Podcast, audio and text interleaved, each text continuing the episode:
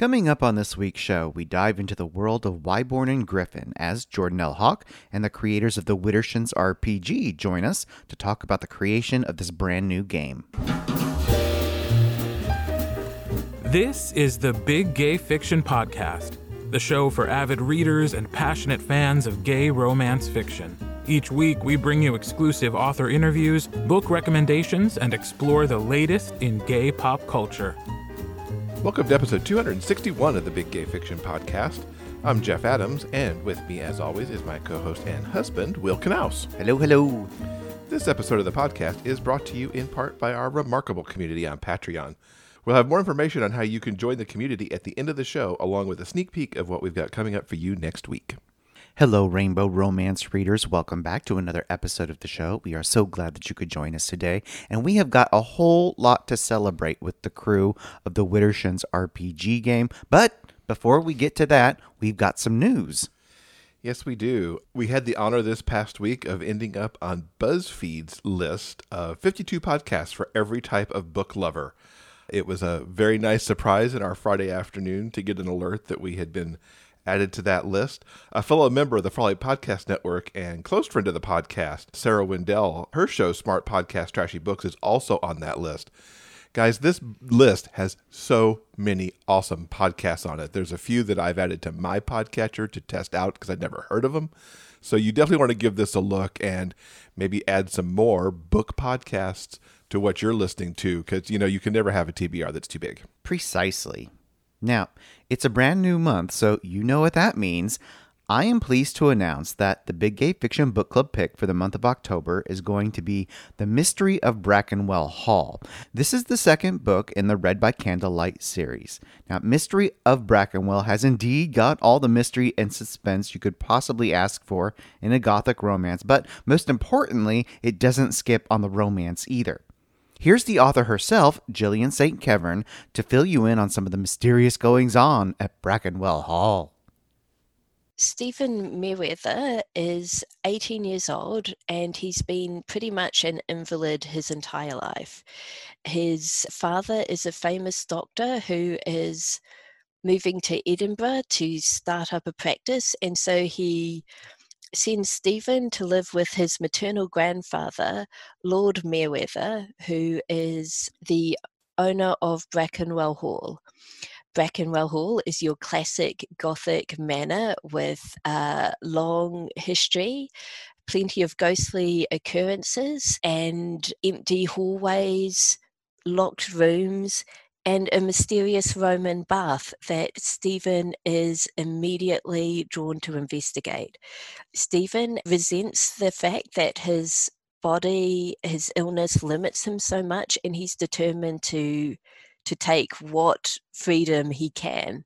In the course of his investigations of the Roman bath, he discovers somebody else is using the bath. This person is Charlie, university student who is the opposite of Stephen, where Stephen is sort of quite serious and mature beyond his years. Charlie is cheerful and very much you only live once, enjoy it. Stephen doesn't know whether he is annoyed by Charlie sort of usurping his bath or whether he enjoys his company, but he's determined not to let Charlie get the better of him by driving him away from the bath. So this this sort of leads to a secret friendship that as events at Brackenwell Hall become even more gothic, it may turn out that Stephen's future rests on his friendship with Charlie. Jeff and I really enjoyed Stephen and Charlie's story. It's romantic and full of twists and turns that neither of us saw coming. We had an amazing time discussing Mystery of Brackenwell Hall for this month's episode of the Big Gay Fiction Book Club, which is available to listen to right now for members of our Patreon community. The book club episode will also drop into the regular podcast feed on Tuesday, October 27th, just in time for Halloween, so you still got plenty of time to read this terrific gothic romance. We really hope that you'll give The Mystery of Brackenwell Hall a try. Hi, I'm Laura Von Holt from the Mermaid Podcast, part of the Frolic Podcast Network. The Mermaid Podcast is, you guessed it, all about mermaids. I cover everything from mermaid legend and history to mermaids in pop culture, movies, and TV. My guests include mermaid experts, mermaid historians, mermaid authors, mermaid charities, mermaid tail makers, and even professional mermaids. Yes, being a mermaid is a real job. So, whether you have legs or fins, are a mermaid queen or a mermaid at heart, the Mermaid Podcast has something for you. You can find us at mermaidpodcast.com and wherever you listen to your favorite podcasts. This past week, we debuted something brand new on our Facebook page called Big Gay Fiction Live. And we hope that this turns into a semi regular thing that we're going to do. And it was so exciting to do the very first one, focusing on the creation of the Widdershins RPG and its Kickstarter that launched on October 1st. Jordan L. Hawk's Whyborne and Griffin series, of course, is very beloved in our genre. And to see it make this jump into a role playing game is really exciting we got to talk to Jordan along with the crew that is creating this game and find out what makes that series into something that can be a game and what it was like for the first time that the creators played the game with Jordan. It's a really wonderful story. And I had the best time talking to these folks, and I think you're going to really enjoy this as well. To start off, I asked Jordan a question that might be obvious for some of you to get us started, for those who may not be familiar, tell us about the Whyborne and Griffin series and what the world of Widdershins is. One of the things I think that I tend to do as an author is create series, but also create universes. Because I like the feeling that, yes, you're seeing what the characters are going through, but there's more out there that you just don't necessarily see in the course of the books. Mm-hmm. So the Whyborne and Griffin series is a Lovecraftian inspired Victorian slash Edwardian era gay, well, queer romance series about a uh, gay wizard who fights eldritch monsters with an ex Pinkerton detective and falls in love. Just a little bit of stuff going on there. A little bit going there. We have his badass female archaeologist best friend, her love interest, fish monsters and other kinds of monsters and sometimes monsters are your, actually your friends and it is good to have monsters as friends of course. Yes it can be very handy. And this series went for 11 books yeah. that you wrapped up last fall. Yes uh, 11 books in seven years. with wrath and rune.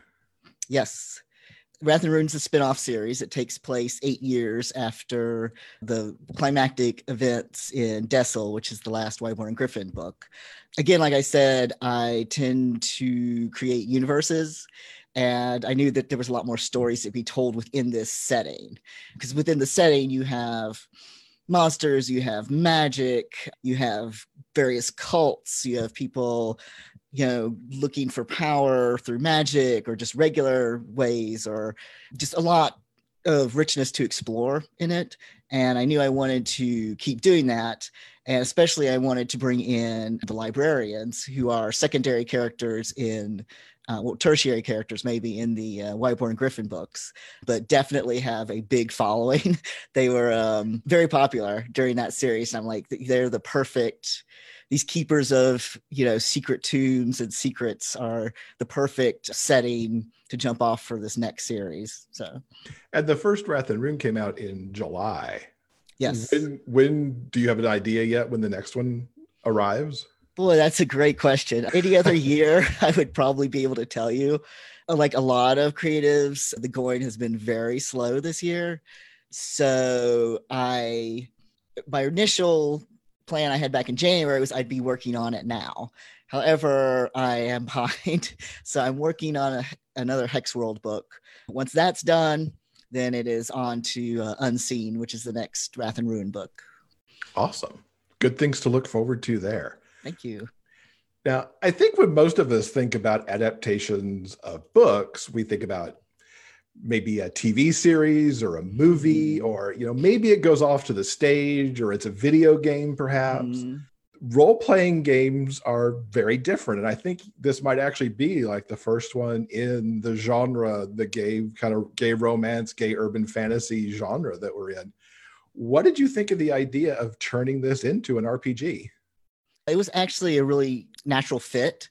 And because basically, as soon as, say, like the first three Whyborne and Griffin books came out, I started having people emailing, "Oh, I'm using these characters in, you know, an RPG I'm running. You know, I'm using, you know, adapting something that you've done in this, you know, while we're uh, LARPing." Or here's the character sheet I made for Whyborne, or I made, you know, Whyborne, Griffin, Christine, and Iskander in The Sims and they're up in the gallery. You can go download them. So people had already been into the idea of playing as these characters or in the setting. Mm-hmm. So it was a very natural fit, I think, because it was something that people were already doing. And kind of once I became aware people were doing that, you know, in the back of my mind, I was like, oh, that'd be something I would like to do someday in the future. You know, it was a very sort of a pie in the sky thing. It was out there. And uh, then when Shane approached me about doing this, I was like, it's no more longer pie in the sky. It's actually happening. And and speaking of Shane, let's bring in the game creators who are here with us tonight as well. We've got Shane, Tatiana, and Sarah joining us. Welcome. I want you to introduce yourselves to everyone and tell us kind of what your role in the game is. And and Shane will kind of kick it off with you because Jordan mentioned that you two kind of had the first conversations. I'm Shane A.M. Matheson, and I am a maker of things. Sort of my role, I'm the, the line developer and the art director and co-creator of the system uh, along with Sarah and Tatiana and I always sort of describe my work as Culk. When I, I'm faced with a creative thing, I bring together a bunch of really cool creative stuff and I Culk it together. And sort of that's sort of my role. I love that definition. I may have to start using that for some of the things that I do. Sarah, we'll come to you next. Hi, my name is Sarah Kennedy. I am one of the co creators of the system for the game. And I've been designing role playing games for 16 years now, and working with everyone else in this project's been a lot of fun. And I'm so excited that not only have we funded, but that it seems like people are really enjoying what they've seen from the system. Excellent. And Tatiana. My name is Tatiana Brown. I'm a designer on uh, the game. Uh, this is one of my first projects that I'm working on. I'm very excited for this to be it. Shane introduced me to the series like a few years ago, and he was like, Hey, you have to read this. And I was like, oh, okay. He's like, but you, but you have to read it. And I was like, okay. And then I started reading it and I was like, ah! and he was like, right, right. so to get to work on it now is just like amazing. That is fantastic to go from an, a book you were excited to read into like getting to work on it. And you, yeah, you've got some thrilling stuff coming up too that we'll talk about here in just a minute. So, as I mentioned at the top of the broadcast, we are celebrating today the launch of the Widdershins RPG Kickstarter campaign. And the really epic thing that's happened here is that it launched roughly 12 hours and 12 minutes ago now. and within four hours, it had hit its funding, which is incredible. But even now, I think roughly an hour or so ago, you actually exceeded your first stretch goal as well. Tell everybody what the Kickstarter involves and a little bit about the Kickstarter itself, what the funds are used for, and talk about some of the great things that are available. Right. Okay. So I'm going to very briefly veer into the political, um, not super duper too much, but like most workers in the tabletop RPG industry and the creative fields are grossly underpaid and do not have a stable living. For example, most uh, game designers are not paid for time for research. They're not paid for anything but the word count, and that's it's just not livable. So I really want to have a big, robust, like actual salary for my creative team for whoever is working on this project. It's really important to me. So, making sure that the people who are working on it are adequately fairly compensated for their work is a big one. And the other big one is just materials costs, like uh, color ink is quite expensive, and hardcover books are quite heavy to ship. And and so basically with those two things that's a big chunk of change when you're looking at a decent operation. So i'm really really grateful to everybody who's been backing us because that money is going to be going toward i hope um, helping to because I'm, I'm not a revolutionary. I'm following in, in footsteps like for example, like Adam Jury does really good ethical work, and I think John Wick's the Seventh Sea campaign was very uh, ethically run as well. But I want to follow in those footsteps, and you're helping me with that, so I really appreciate that. That that's wonderful to hear too, because we're certainly all about artists and creatives getting paid their due for what they do. And so it's great that everybody who's helped fund this so far has has helped to make that happen. Tell us about some of the goodies that are available in the Kickstarter for folks who are supporting it. Okay. Uh, yeah, I, mean, I could go off on this because my uh, the whole reason I love doing this stuff is I love the branding because I just sort of try to appease the fanboy that lives in my heart. That is like, okay, fanboy, what if you could close your eyes and make this thing happen? What would you want the rewards to be. And so I thought the first thing that anybody would want for a game like this, especially that centers on the town, is a map of the town. And this artist who I've been working with since I was literally out the gate. He was the very, very first artist I ever worked with in the industry. He did this amazing, beautiful full color map for us that's just gorgeous and so we're offering that um, as a reward uh, alongside it and jordan's going to sign them so it's going to be like amazing collector's item i definitely want one on my wall so that's the thing i'm the most excited about that's very cool and Tatiana, hitting the stretch goal already means that you're on deck to produce something pretty cool. Yes. Tell us about the stretch goal you're creating as well. Train to Arkham is going to be an uh, adventure we have also added a couple of tiers now too. So to talk about tiers, every t- my personal opinion, every tier that has character art is the coolest tier ever. As someone who plays games, I'm always like, anytime someone draws a character, anytime I can afford to get a character commissioned, it's just amazing. And we have added a couple new tiers uh, for uh, Train to Arkham as well, so you can get character art included in that. It's basically going to be uh, another full adventure for the Widdershins setting, although set outside the town, as its name might give away. That's very cool. And I have to say, looking at the Facebook comments, Natalie, Amelia, Bella are already going like, "Yes, a map." so that was incredibly the right way to go. And you can actually find it now in its sort of small form um, in the Pocket Guide to Widdershins, Massachusetts, which is currently available for download. And I've heard a few people saying when they download it that they don't really know anything about gaming. And I want to say that it's our hope that you'll be able to use this if you've never played a game in your life. And so it, it, it would be awesome if you would give it a shot and let us know hey this was great this was confusing and we will we're going to try to make it the most usable for people who've never played a game before ever. So you can go download that right now and get that map in there. Take a look at it. It's beautiful. It looks like really good. Like when Shane showed it to me, I mean, I, have worked with a lot of like you know like, like intro products and, and like products just like the Pocket Guide before. But when like Shane showed it to me and said, "Hey, so I'm gonna lay it out like this," and I thought I would see like the rough like a rough version of it, and then boom, and I'm like, this is amazing. Like it, it, it's just wonderful. Let's go back to a little bit of the origin now that we've had a, a good moment of celebratoriness.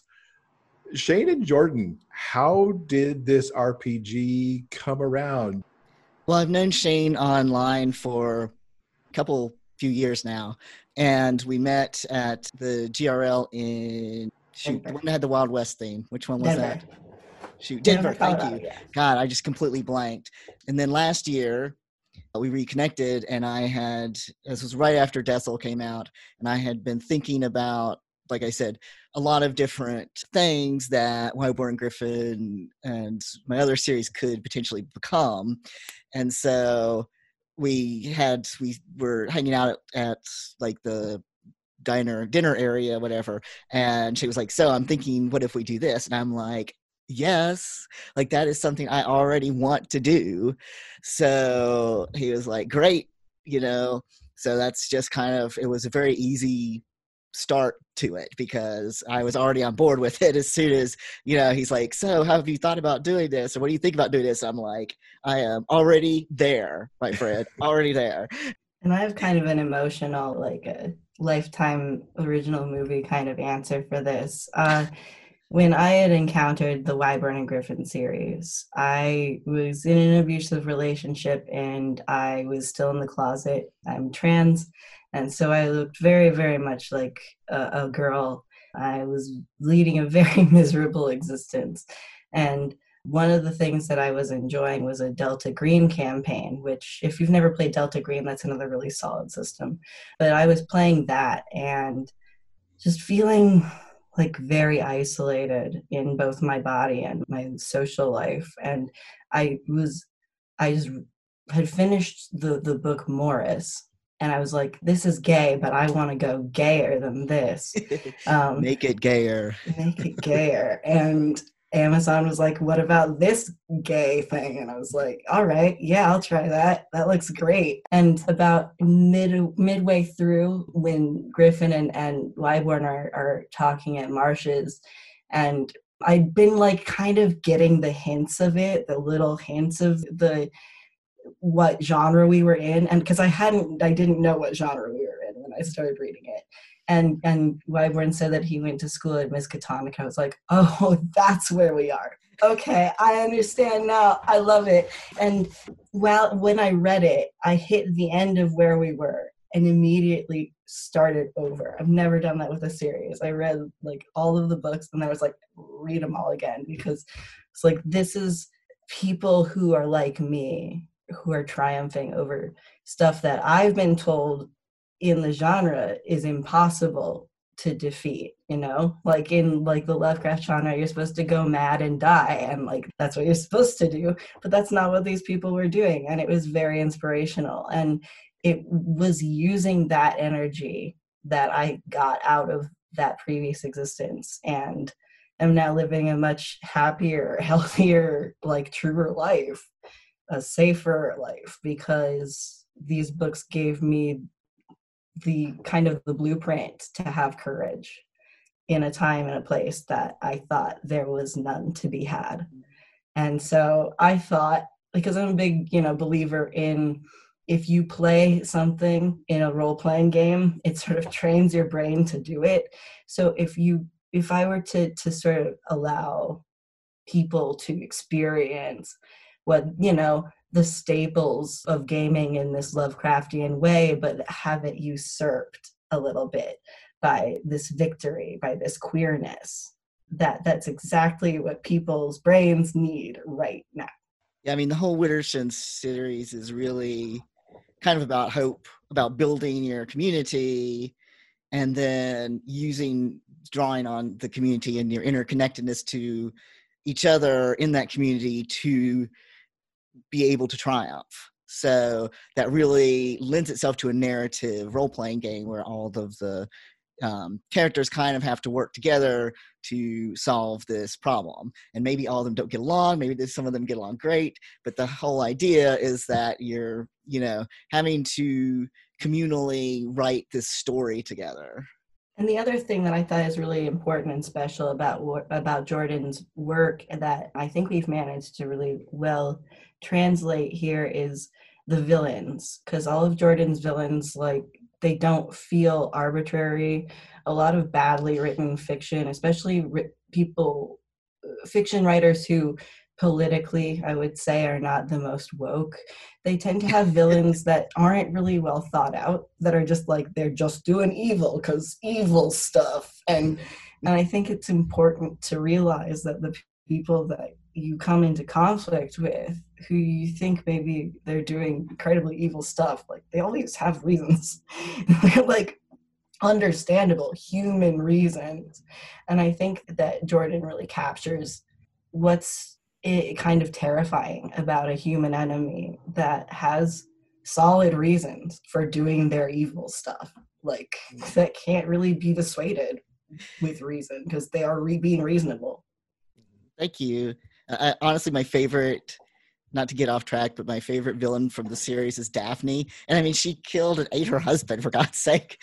But she was, I felt like she was really relatable.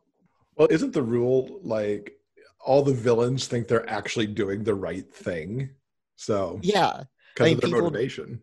Yeah. People don't, nobody wakes up and says, What's the wrong thing to do today that's going to screw everything up? They're like, What can I do for myself that will further whatever it is that you know i need and you know whether that's a psychological need or something else and you know even if they're harming other people they don't see it's like well i'm doing what i need to do you know Mhm. i'm in the center of my story and so these are the actions i need to do so yeah like no one sees them truly evil people i don't think ever see themselves as the villain Right. And I think it's also uh, honestly a, a really important divergence from Lovecraft that you have, Jordan, in, in that because it, in a lot of Lovecraft, it seems like it's like they're mad, like they're doing bad stuff because they're bad people from some like weird monstrous from a monstrous race. Like let's be more racist, Lovecraft, but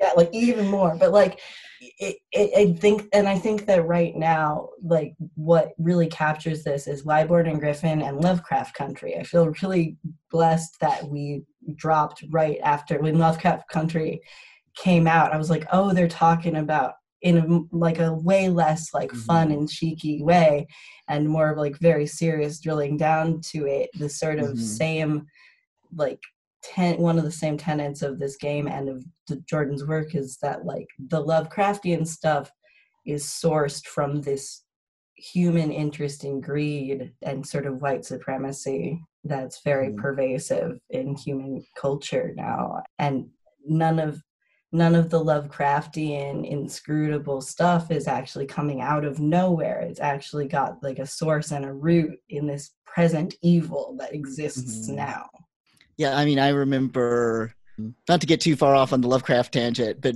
back when I was reading At the Mountains of Madness, which is probably my favorite Lovecraft story, but they the Shoggoths are bad because they rebelled against the race that was enslaving them, and it's like I felt bad for them. I'm like. You show those elder things, you know. like I totally took the opposite tact from what he was trying to convey. I think, and so you know that shows a lot in like you know Hoarfrost, for example. So, Shane, as you were reading the books and then you reread the books, what was in there that said this needs to be a role playing game? honestly I, I actually allude to this in the ash can.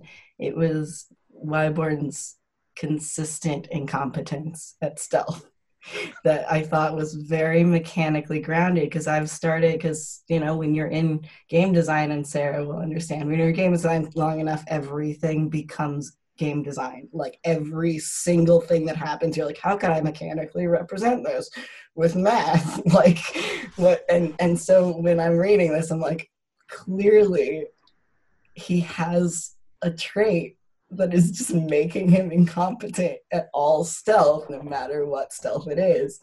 And it just very much put it in a game world for me. That's amazing. that came out of my uh, desire when I was writing the books to be like, how can I make this scene as awkward as possible for Whyborne? like, is there any way I can make it even more awkward for him? so he literally, in gaming terms, fails every possible deception and stealth roll because he's just, you know, I'm like, well, that would be much more entertaining than having him be like competent. You know, it's better storytelling if if he fails at it. Incompetence can be so awesome and so much to grow from, too, at the same time. Sarah, when you got approached on this project, had you read the books yet? Or was it a lot like Tatiana with Shane going, You must read these, that you also were presented with, You must read these? Actually, yeah, it was pretty much the same. Where Shane was first like, "So, what's your work schedule look like for the next year?" And I'm like, "Oh, it's got a lot of some open spaces." And uh, then he's like, I'm going to send you just a couple books, um, which we'll get back to that in a second. Just a couple books. I want to see what you think of the series. It's been really inspirational to me. And I've been looking at it and thinking about it, and I want to know what you think of it. And the next thing I know, I get one of the largest boxes I've ever gotten in the mail, had all the books in it, just like all neatly ordered, all in like the re- the way we're supposed to read them. And Shane was like, did, did it arrive yet? Did it arrive yet? Did you get it? I'm sure it was shipped. And so I, I picked up the first book and I just started like, you know, just like diving into it just because I'm like, oh, well, it looks really cool. I really, I mean, it sounds like it'd be up my alley. And then I think I stopped around like the third book in like five days. And Shane and I were just talking about like, you know, the series. And Shane was like, hey, so I really want to design a game that captures the feel of this. And I would like to bring you on. And I was like, yeah, sure, I would love to. And then I, I did like my fan read through, and then I had to do my critical read through where my first copy's all marked up with love. It's not marked up with like, you know, like like my edits. It's just more like, um, note for this, another note for this. Okay, just circle this section, get back to this. This is a word that keeps popping up. Ask them later. And then actually, in one of the first meetings uh, that we had on this, they asked me if I'd gotten to the fifth book in the series yet. And I'm like, oh no, I think I stopped at four. And then I started making notes. And they're like, you have to finish the fifth book right now. And so I did. And then I'm like, oh, oh, yeah, no, I said, yeah, I should have finished it sooner. Yeah. It was and, so annoying about that. I'm sorry, but it's just because it like the genre changes suddenly. Like you're like, oh, this is normal Lovecraftian uh, like it, investigator stuff. And I won't spoil it in case other people haven't read it, but like around the fifth book, you're like, whoa, we're looking at a whole different thing here now. Yeah, and and it was really good, and I'm really I was just glad to be invited to the project, and I really love the books. I know I'm like probably one of the newest people here to reading it, but the series has just been wonderful. And Tatiana, we we saw your reaction initially when you mentioned getting the books.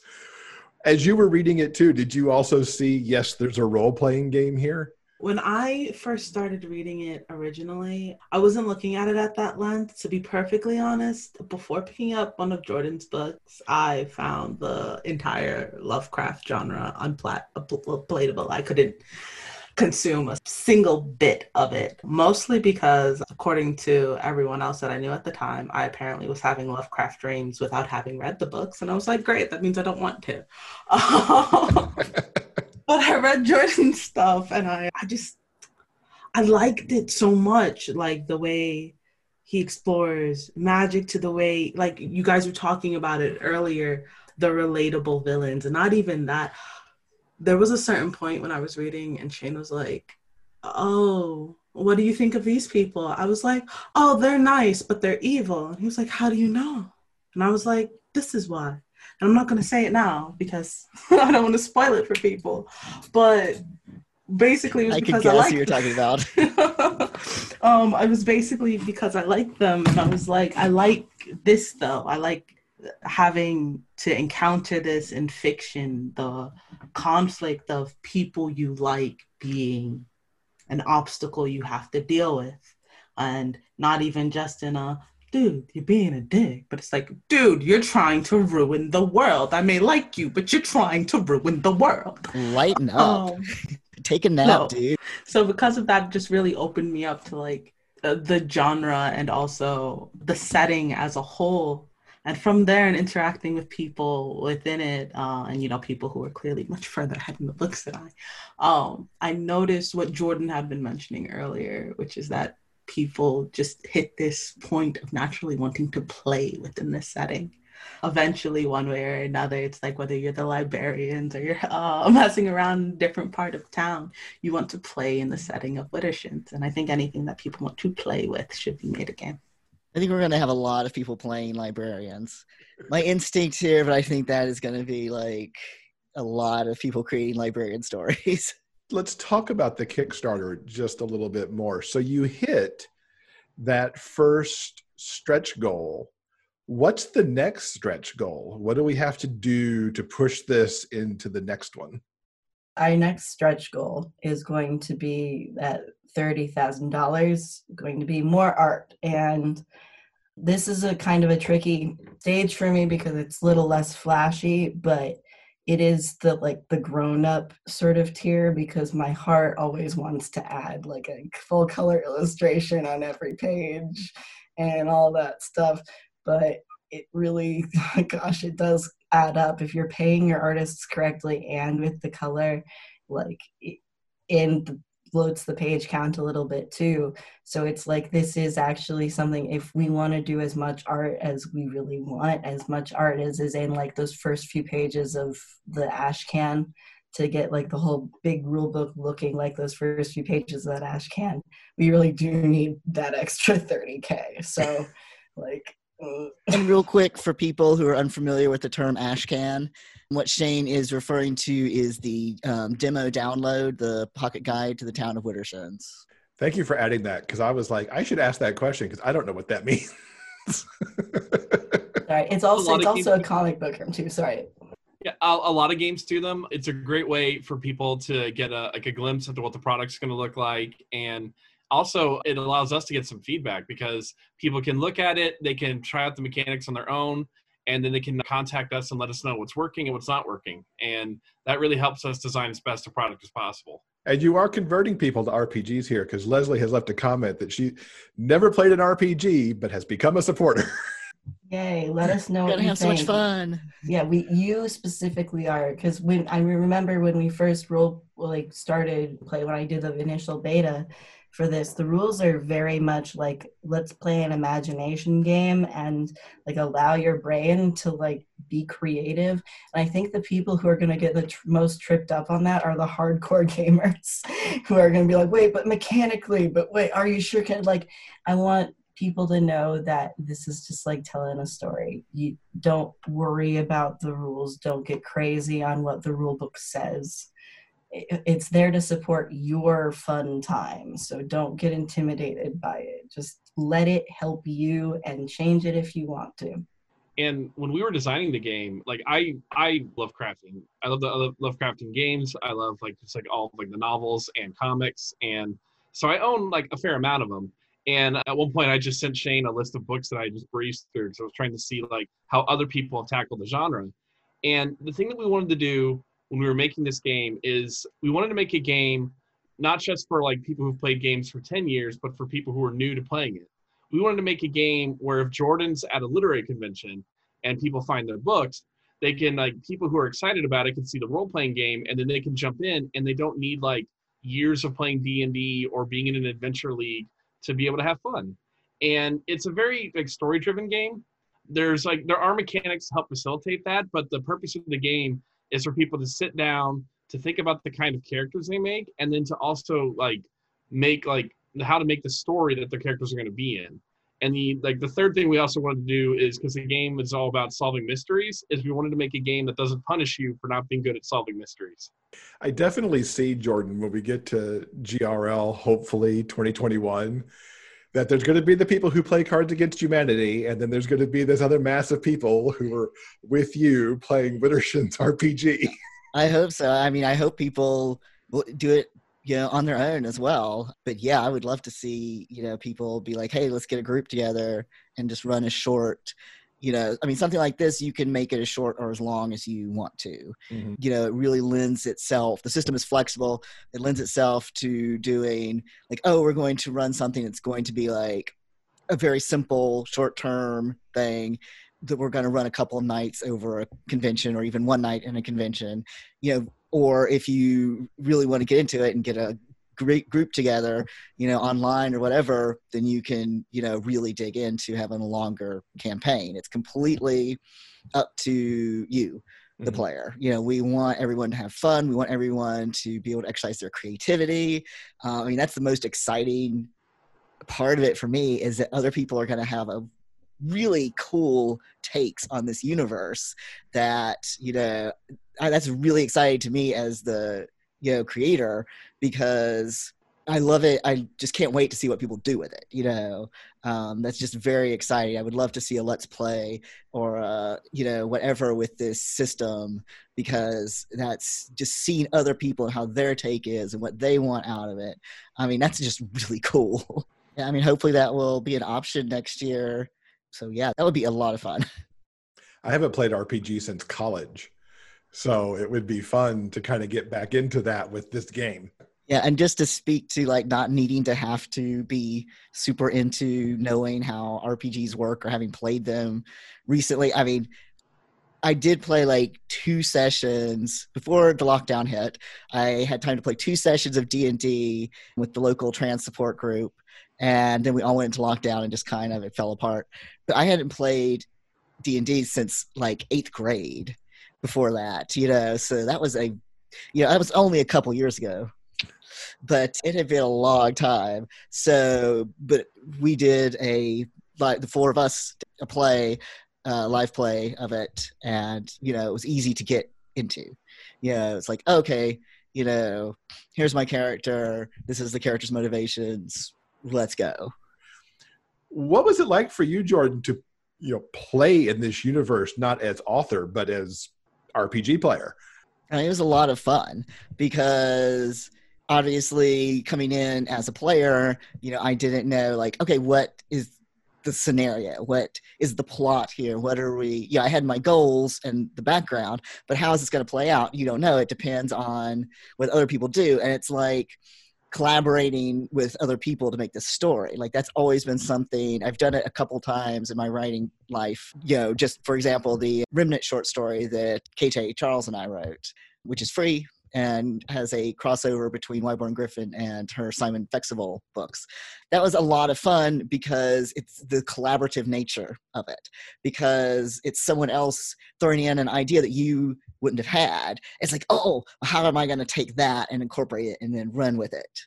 You know, so um, that I've always found that kind of collaboration really rewarding, and so this is just a different way of a more casual way of doing it but also like very fun because you get to you know play off what are other people doing and what are they giving you and like okay well now i have to use this prompt to you know come up with my answer what am i going to do next and mm-hmm. yeah it was it was tons of fun and for the three of you Tatiana and Shane and Sarah.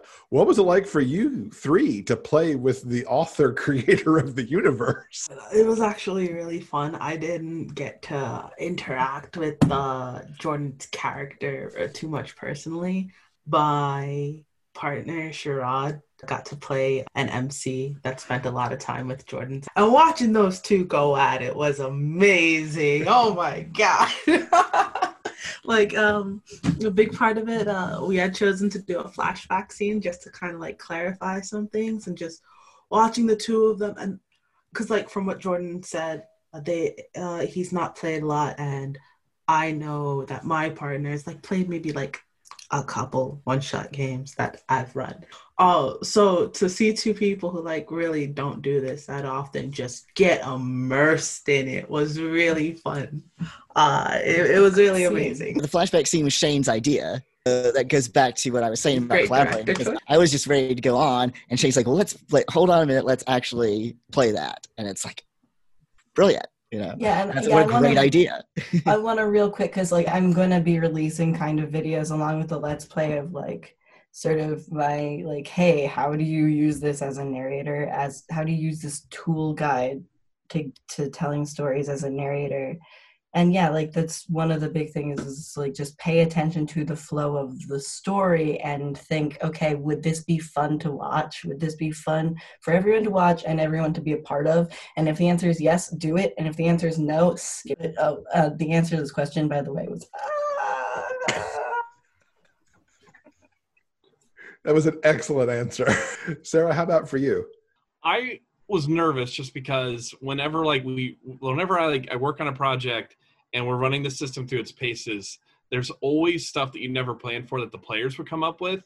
And so I was just like making sure I was taking notes and making sure like seeing how people like interact with stuff.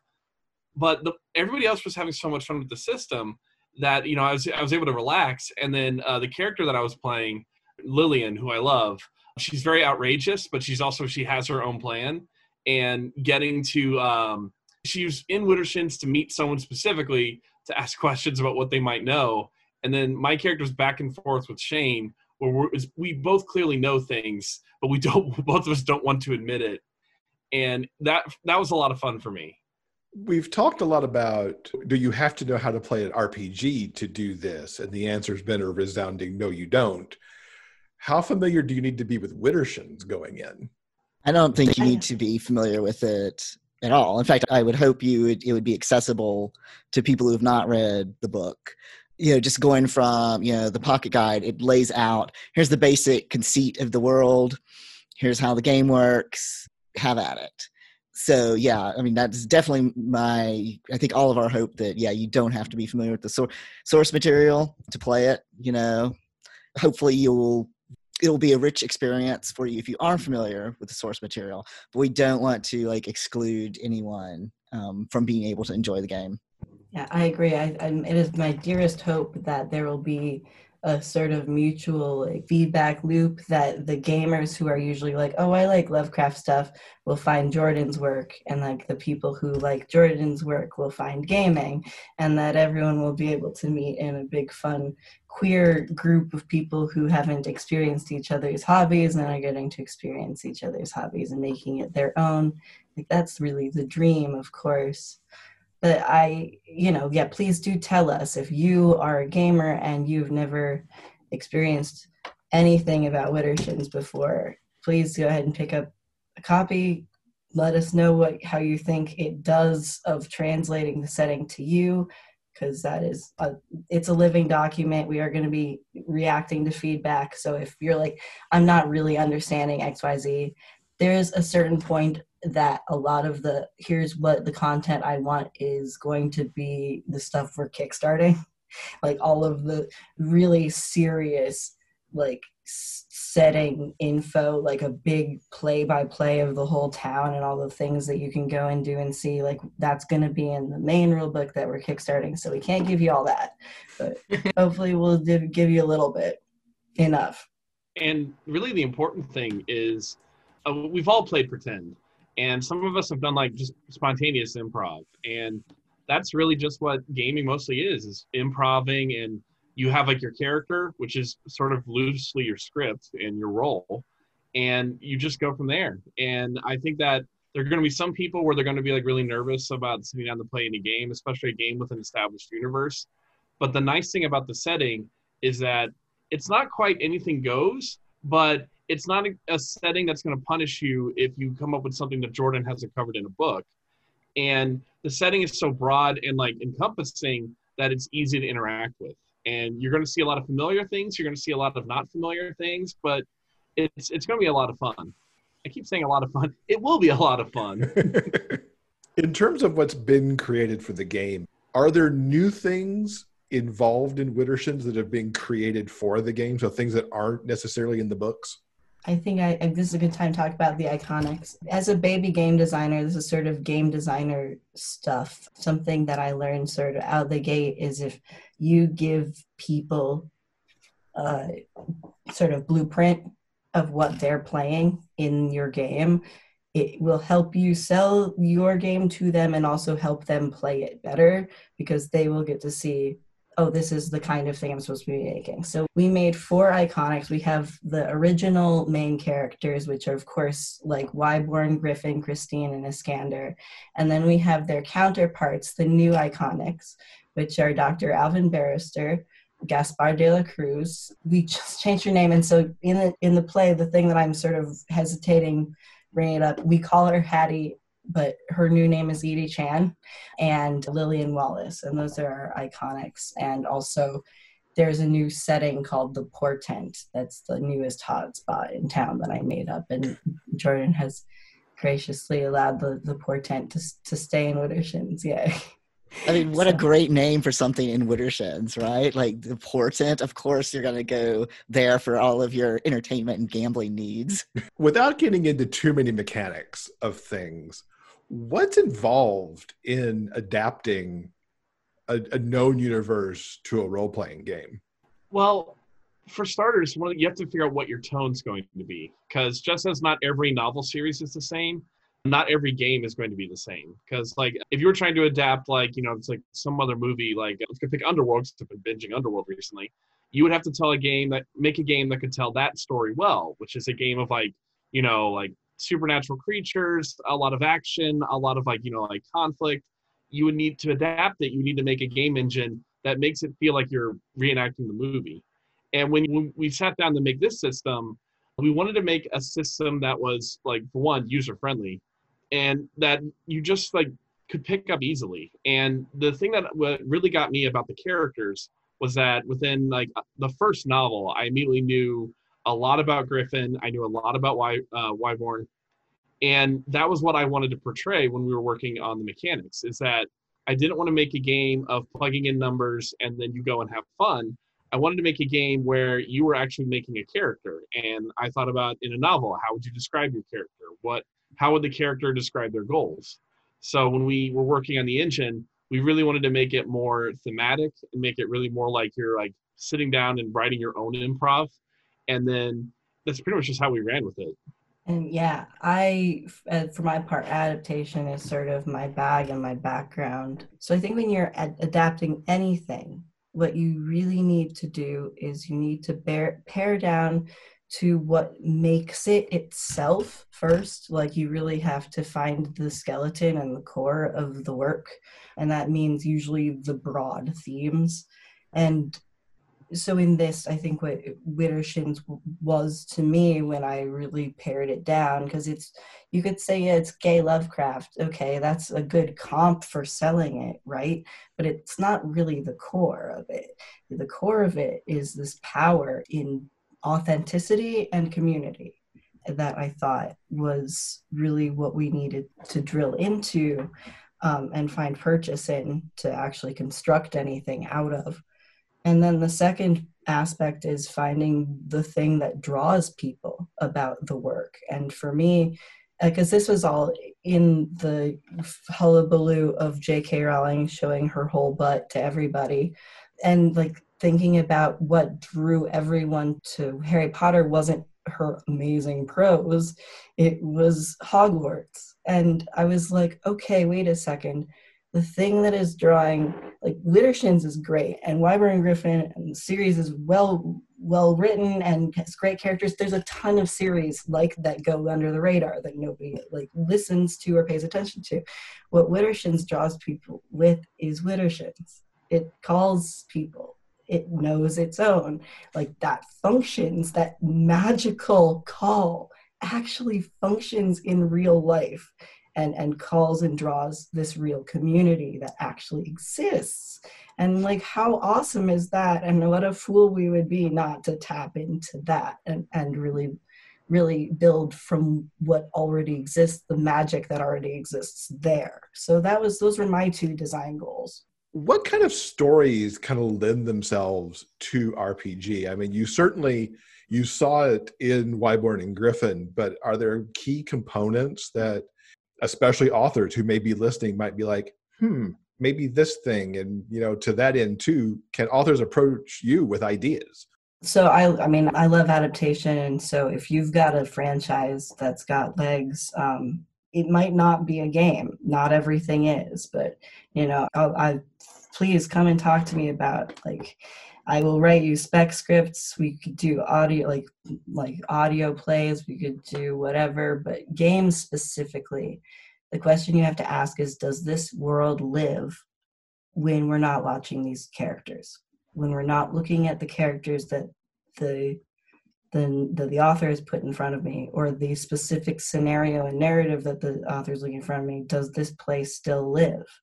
And the answer for Widdershins is absolutely obviously like it has this very rich and vibrant place. And I loved that like I had this idea of like what gameplay looked like. And then when Wrath and Rune dropped, I was like, yep, that's what it looks like. Perfect. Good. We're good. It, and it's okay if things aren't a game. I know I think that tabletop RPGs are going to be a new like we're in the boom. I love it. And I love what's going to be coming out of it, what's going to be coming out of people designing for and marketing for people who aren't gamers, who are just like marketing for the world now and designing for the world. But if you want to have a tabletop RPG, you must have a world that has like an internal core that like has a, like kind of a real existence and a place to it and like not all great narratives have that and that's cool I feel like if you have just any kind of situation where people are like, hey, I use insert a different kind of like system here, like D and D or Pathfinder or Delta Green, to run a campaign in your setting, chances are you've got a game. I, know a lot of like anytime like I go into like a new setting or a new set of rules or this, they've got their whole book that comes with a full description of the world, the setting, and this, at the third. If you've already got a big, thriving world, as Shane's mentioned, you've got half of it done. You just need the uh, rules now. I think that when it comes to just when people are wanting to make games, they want to make stories. The thing for me that I would warn people up front is that no system covers everything well. I mean, there's a lot of great systems out there, and there are a lot of systems which can do like a little bit of everything really well. But depending on what kind of story you want to tell, you're you kind of have to pick which system will best facilitate that. If you want to run a system that's based around like gladiatorial games, then you're probably gonna um, you know want to focus on mechanics that are more about combat and how to facilitate that combat. If you want like a game that's all about hosting tea parties and the intrigue that can go on there, you're gonna need a game that's more built around like social stuff and probably won't be that great at combat. So having a clear idea of what kind of story and also what kind of game best tells that story in your mind would be your best bet. All I can think of right now is what Sarah said, the T thing, and I was like, you know, a doily that gives plus two to AC. My brain's right away with it. I'm like, yes, battling teapots. Can we write Yeah. that uh, into the game just now so we can have this doily thing go. going? What I was going to say to authors is don't limit yourself. There's, well, I, and what you can do with your world and your writing depends uh, on if you have a contract with a traditional publisher. So your options may be limited quite a bit than someone like myself who is uh, self published except for foreign translations. But don't limit yourself with what you might be able to translate your world into that people enjoy. I mean, there's just really almost no limits of the kinds of things you can do other than like the obvious like what uh, jeff was saying at the top of the show.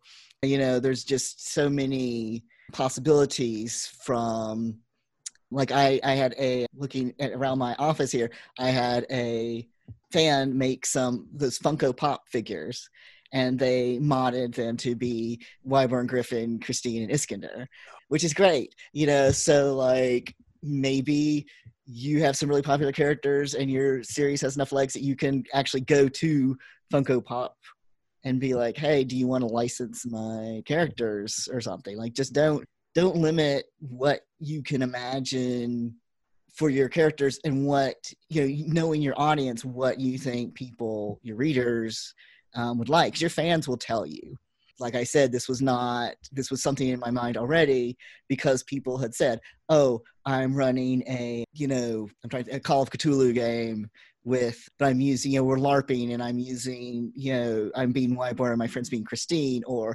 hey i built you know them into the sims or whatever. People were telling me already what they wanted. So a lot of it's just not looking at just oh stories are traditionally only movies or you know maybe a netflix series. Uh, there's a lot more potential out there and a lot of authors just don't really understand don't, re- don't realize it because we just don't think about it that way. So just as to throw it out to any authors and audience just don't limit what you're thinking about because maybe your world would be a great game maybe it wouldn't be but i guarantee you it'd be a great something else So, coming back to the Kickstarter, I, I'm happy to say that while we've been in the broadcast, it has now doubled its goal. So, we're over $16,000 now, which is fantastic. The Kickstarter runs through the month, but it ends on a very important date, which is Halloween. But it's also something else, Jordan, if you'd like to share that for people who may not know. Yes, that is the birthday of the main character in the Widdershins series, Whyborne, and also his twin sister, Persephone. So, I mean, you couldn't have planned that better. I know, right? it- it- like immediately after Jordan was like, "Yeah, let's do a game." I was like, "Okay, so the Kickstarter, right? It's got to end on their birthday." We just had to. The greatest birthday present they could have asked for. So, as we wrap up, I want to know from everybody how our listeners can keep up with all of you online, not just with the Widdershins RPG, but other projects that you may have going on too. And Shane, we'll start with you for that. I'm on most places like Twitter and Facebook at Yrbro Shane. That's spelled Y R B R O S H A N E. Or you can follow what our company is doing at Libomni, L I B O M N I. And the next thing that we're doing right after this is I'm going to be releasing the first issue of our inclusive romance magazine, Only One Bed. We've got two issues filled right now. We're just working on like the editing and the illustrations, so keep an eye out for that. And there's going to be some really good stories in that. Fantastic. Sarah. Uh, you can find me on Twitter. I believe my handle is uh, Sarah Stone 83. I don't have it right in front of me, so that's why. And uh, also, you can find out more about the RPG. We just set up a Discord, so we'll be. Uh, you can find the link online soon. I will be sharing it a lot, and it's a really cool place. People seem to be really enjoying themselves there. And then just new stuff that I have in the pipe. There's some new stuff coming out for Star Trek Adventures, so the Shackleton Expanse, and we just yeah. Uh, you can feel free to follow me on Twitter at Hayes Like Stuff you can follow me there for updates on my I'm actually really bashful about sharing this. I'm sorry, this is my first time plugging it. Uh, my upcoming comic, Star World. I have found an artist to start drawing uh, some things. I already have some concept art posted. Oh yeah. Uh, yes, it's a. It's really good. It starts a kind of fantasy story and then makes a hard left side. That's about all I can say. And uh, if you are interested in learning how to hone and better channel your real life magic, then you can also follow me, Brewing Witches, on Twitter to keep up with updates about my magic podcast called Brewing Witches. I am everywhere as Jordan L. Hawk. If I'm on a platform, that is what it is. So Twitter, it's at Jordan L. Hawk. Facebook slash Jordan L. Hawk. Um, Patreon.com slash Jordan L. Hawk. I'm on Instagram as Jordan L. Hawk. I don't ever do much over there except post pictures of my cats. So, you know, you're not going to get a lot of information there. But if you'd like to look at cats, then I occasionally post cat pictures. I'm also on Tumblr as Jordan L. Hawk. And that is essentially my whatever my current fan focus is. I'm terrible at promoting myself on Tumblr. I just end up reblogging cool fan art for other franchises. So yeah, so if you're trying to follow actual updates, my website is jordanlhawk.com. You can subscribe to my newsletter there. Again, Twitter, Facebook, just put in Jordan. Hawk and you'll find me. All right, fantastic. Well, thank you all for joining us. All of you on the panel, everybody on Facebook who hung out. Congratulations again on such a successful start to the Kickstarter campaign. Can't wait to see where it ends up at the end of the month. Thank you so much. You've been an excellent host. We are so grateful to be here.